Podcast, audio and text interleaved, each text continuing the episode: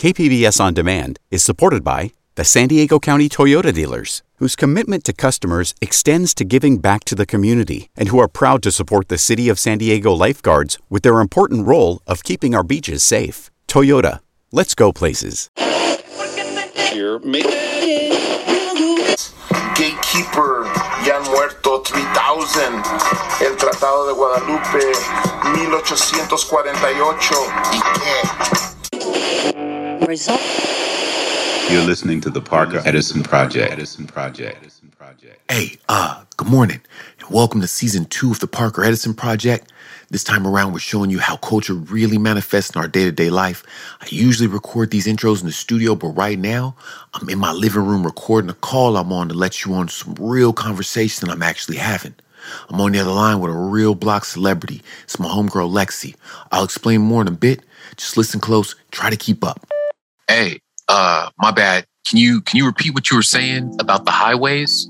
Yeah, I was saying the freeways have always been racist codes. Historically speaking, they built freeways to separate the cities from each other. 10 freeway in LA separates South Central from Beverly Hills. That's bonkers. Yeah, think about it. If you eliminate all the freeways, you couldn't get to Southeast or East San Diego. It's locked in. You can only go east or west, not north or south. I never thought about that until you mentioned it, but that's kind of a nutty way to describe classism in the city. We can move laterally, right and left, but we can't move up or out of where they got us. Yeah, whenever Blacks try to move or prosper, it gets taken away from us. What's really happening is they got a head start and we're trying to catch up it's sort of like uh, if integration was a, a, type of colonization and maybe the first legs of it were just takeovers and now we just kind of figured out like a less violent version that we have to be victim to. Before integration they burned all of our cities down all over the country not just here san diego. Have you ever heard of allensworth it was founded in the 1800s for black people to live in a town that they owned property. Hey, I, I remember you were talking about that the last time we were chopping it up how there were like five or six big towns that were started by by black people post slavery and that they were all taken or burned down after after they got successful. Correct. Victorville is the only one that's left. Hey, and I, I remember you saying that too. And it's it's crazy because black people still move from center San Diego to Victorville to to live now. Right, exactly. Still to this day. Julian was another part of San Diego that was owned by black people. It was actually owned by a free slave. I know the the Hotel Robinson started up there and then it got wild successful and it was bought out and renamed by the Jacobs family to become the Julian Hotel. Do you know why they populated that area? Because because of the like the the open space and the water? I mean, yeah, that too, but for the most part, the reservations, the Native Americans have always worked with Black people. That's true, because I know the Buffalo Soldiers are an example of that also that kind of goes back to the roads separating the races and the classes. It's like the roads that separate us from the native reservations. Yo, and there's the integration again because they exiled the Native Americans and put the casinos there and then collect the tax money off of them. Like, that's just a cold game. Exactly. They've done the same thing to our neighborhoods. Here in San Diego, they did it. The FBI came to our neighborhoods, destroyed the Black Panthers. Oh, wait, hold on. Hold on one second, please. Someone's on the other line. Some of y'all might not be up on the movements of the Black Panther Party, so let me get you up to speed real quick while I'm on hold. Facts. What's up, y'all? This is Jay Smith, aka 1019. And in 1966, the San Diego School District was more segregated than Little Rock, Arkansas. It ranked lowest in the nation in terms of hiring a staff of people with color. The San Diego Black Panthers chapter helped to improve conditions for people of color by establishing WIC programs and free breakfast programs for families. So much so, the CIA head J. Edgar Hoover pledged that in 1969, that would be the last year of the Black Panther Party. He then created the COINTELPRO organization to discredit, disrupt, raid, and infiltrate the Black Panther Party to bring it down. Facts. You still there? Yeah, yeah. You were talking about the Panther movement being attacked by the FBI? Oh, yeah, yeah. In 1969, they came down to Ocean View Boulevard They blew up and bulldozed most of the houses in the area. There's still a church out there that has the Black Panther chapter number on it. You know, they knew we were getting together on Sundays initially. So that was the day they decided to come and attack us. The operation was called a Sunday in the Park. You can still look it up on YouTube and see other videos of the riot. Yeah, I found that clip online. What's super nutty is that that happened July 13th, 1969. I was doing the math on it. July 14th, the San Diego Tribune ran a story about 12 police officers raiding a Black Panthers headquarters. That place was on 2952 Imperial. Same way they destroyed other black cities like Tulsa. Hey, dig this. I know this is a little nutty, but I'm working on this podcast episode about how certain neighborhoods of color get taken out. And uh, a similar thing happened in Logan Heights. And I know some of this stuff was gonna gonna parallel. So I started recording this this convo so I could re-listen to it you know, do you mind if I uh like Wait, hold on. Are you recording this right now? Yeah, but it's not live. It's just I'm just in the studio real fast. Hello? Hello? Stay tuned for more, tuned of, the for more of the PEP. What's up, PEP fam? This is Chris Reyes, editor of the Parker Edison Project. I want you to check out my show, Chris Sees the Internet, live Sundays at 7 p.m. on the Platform Collection page at YouTube. We talk about culture, art, tech, and do in depth interviews with our favorite forward thinkers. Chris Sees the Internet, hosted by myself and OG Hip Hop Eddie, Sundays, 7 p.m. on YouTube, Platform Collection.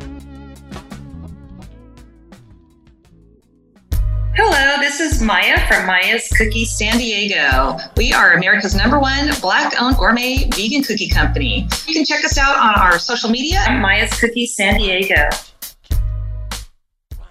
KPBS On Demand is supported by the San Diego County Toyota dealers, whose commitment to customers extends to giving back to the community and who are proud to support the City of San Diego lifeguards with their important role of keeping our beaches safe. Toyota, let's go places. And now back to the PEP.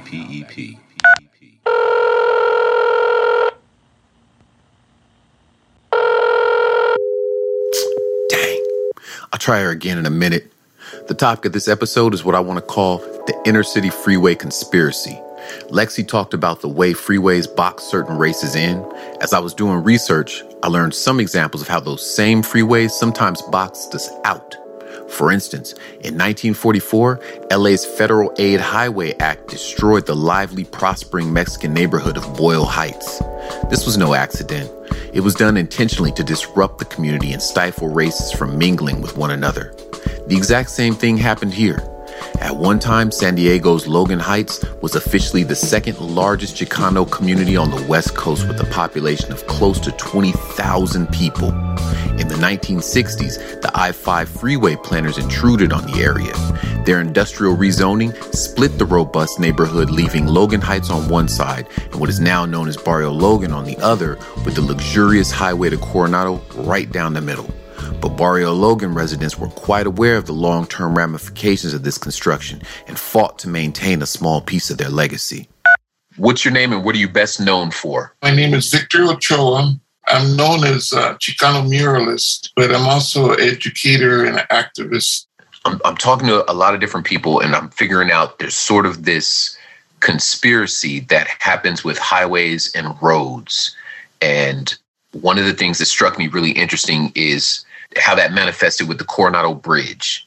Yeah, yeah. The, the well, they they wanted to uh, make a parking lot for the highway patrol, where now is Chicano Park, and um, I was there during the takeover, which was um, in April of 1970.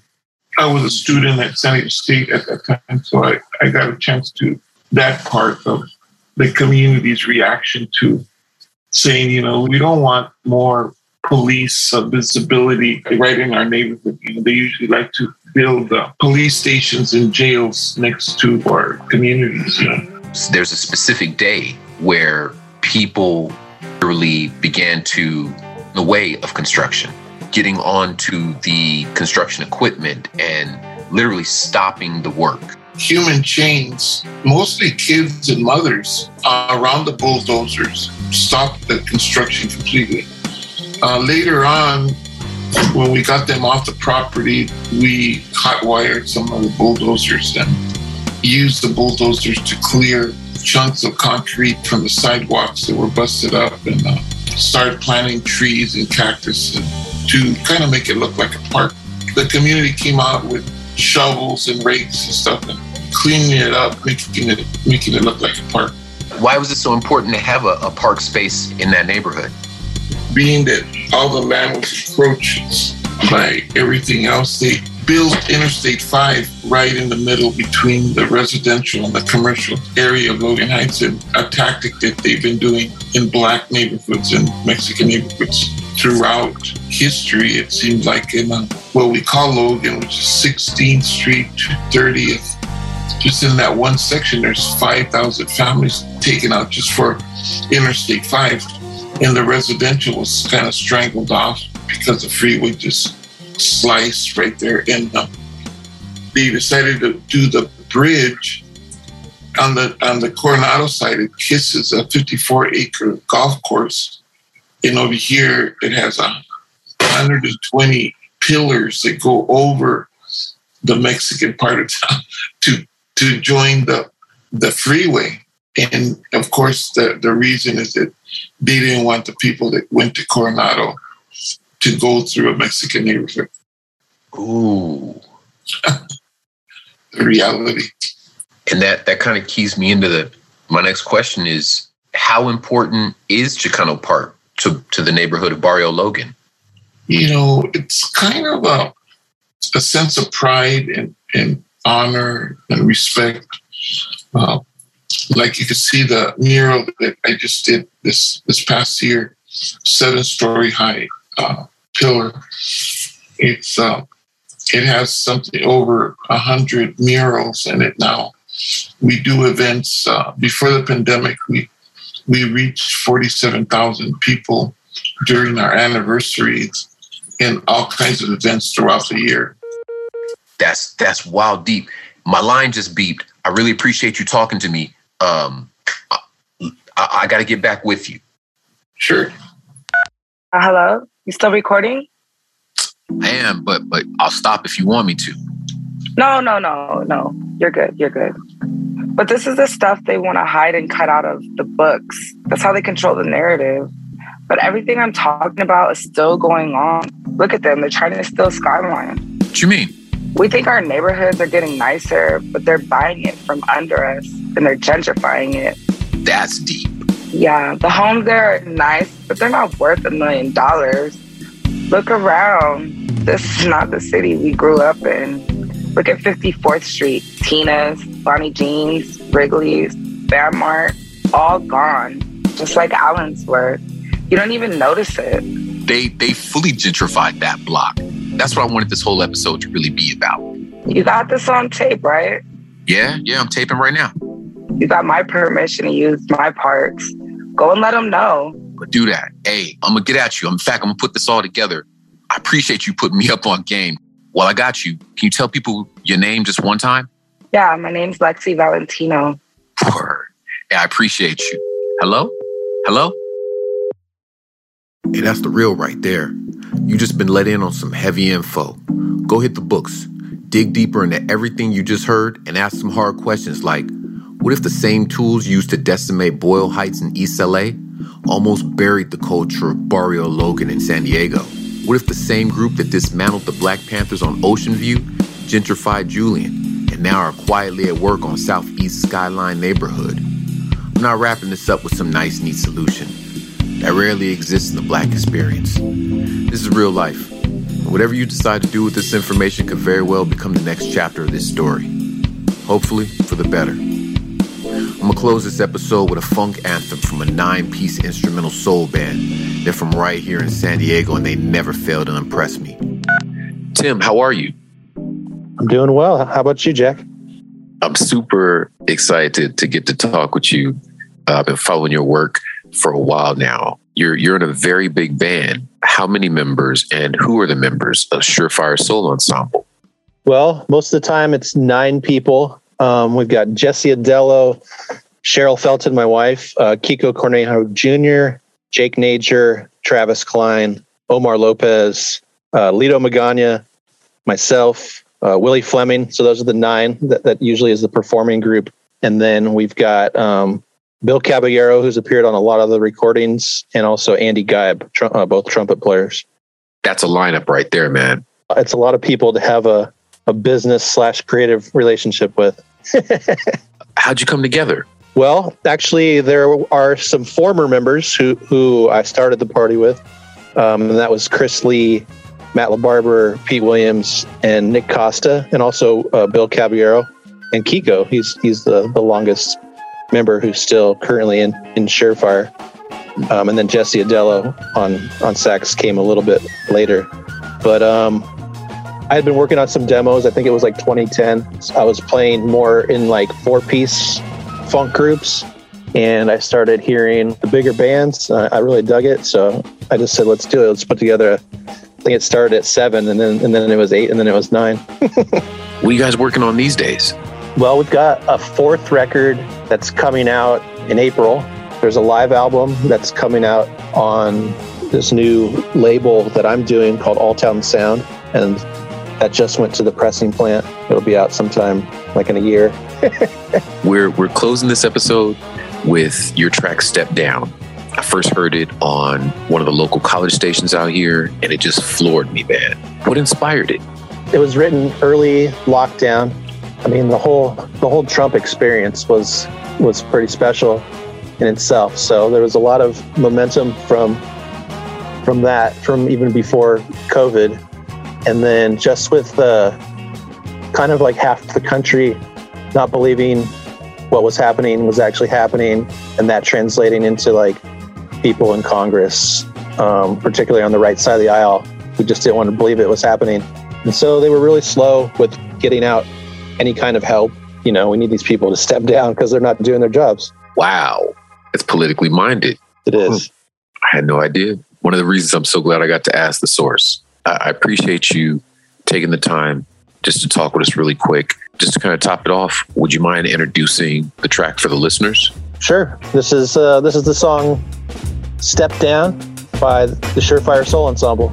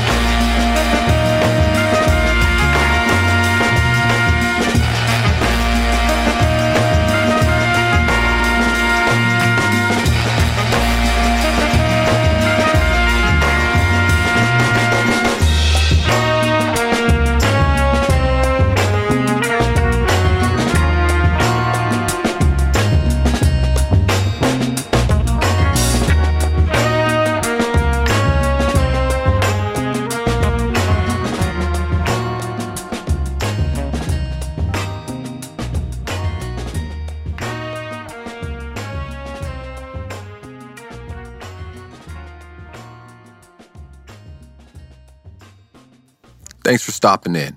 The Parker Edison Project is produced and hosted by yours truly, Parker Edison, and the good people at Platform Collection. Be sure to subscribe and catch the next episode on Apple, Spotify, or wherever you get your podcasts. If you have any comments or questions, visit theparkeredisonproject.com or hit us on Instagram at the PE Project. My guy Kurt Kohnen is audio production manager. Lisa Jane Morissette is operations manager, and John Decker is associate general manager for content. This programming is made possible in part by the KPBS Explore Content Fund. I love saying that because it reminds me of Sesame Street. Y'all stay safe out there. KPBS On Demand is supported by Marrowcal Design and Remodeling, helping homeowners with their home remodeling needs. From ADUs to custom kitchen remodels and room additions, Marrowcal Design and Remodeling designs and builds your dream home. Learn more at trustyourhometous.com.